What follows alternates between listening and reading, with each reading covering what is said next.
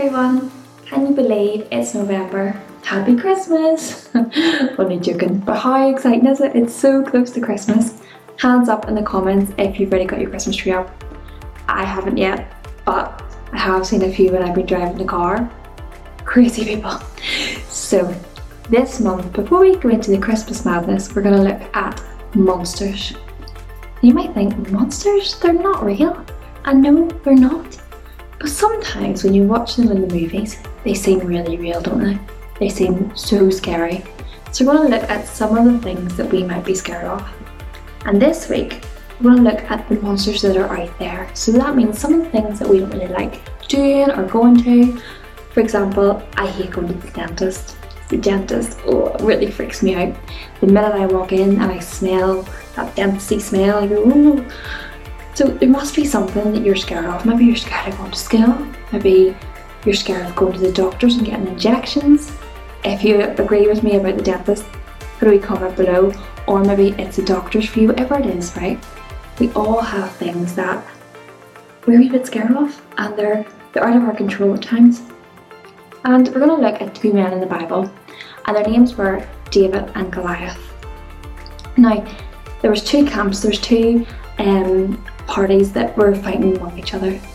And there was this man who kept coming to the, the middle for 40 days and saying, Bring somebody to fight with me, bring somebody, give me somebody that I can fight to. And each time, every one of them were like, Nope, I'm not fighting with that guy. And the reason being was this guy was huge. Goliath was massive. If you think about the tallest person you know, and you need make it triple the size of that person. And this guy was so, so tall.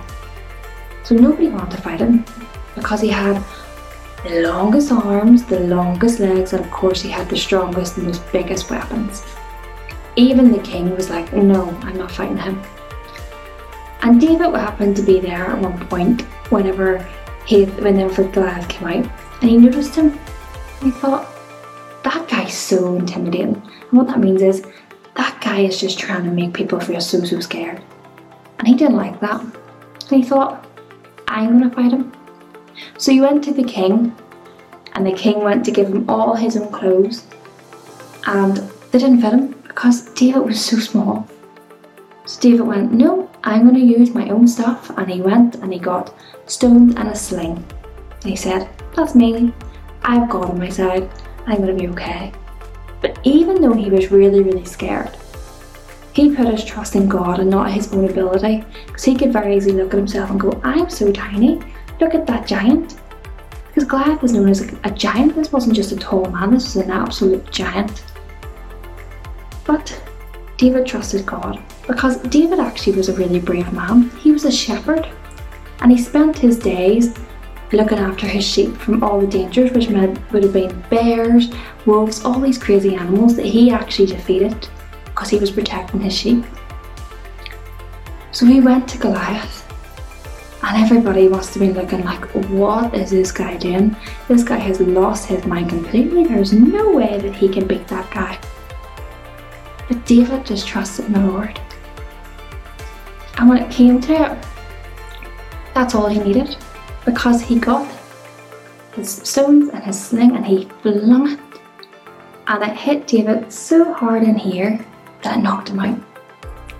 And he defeated David, or he defeated Goliath, even though he wasn't the strongest person there. Because he knew that God was there and God had him. And even though he was scared, God would make a way. And for us, sometimes that might not be defeating a giant, defeating Goliath, but it might actually be, be before we go into the dentist or the doctor saying to God, God, I'm a little bit scared, I'm a little bit worried, help me in this, help me to um, not feel so worried. Because God is there and God is with you everywhere, and we don't need to be scared about all the other little things that we might have in our lives that we don't like, all those monsters, if you will, that we just go, oh, they freak me out a little bit. God's with you and God's got you, and no matter how strong or how brave you may feel, think of David. Think how courageous and brave David was, even though he probably didn't feel it at that time. But all he had was he trusted God, and that was actually enough in the end. So I hope that um, you remember that this week, whatever you're up to. See you soon.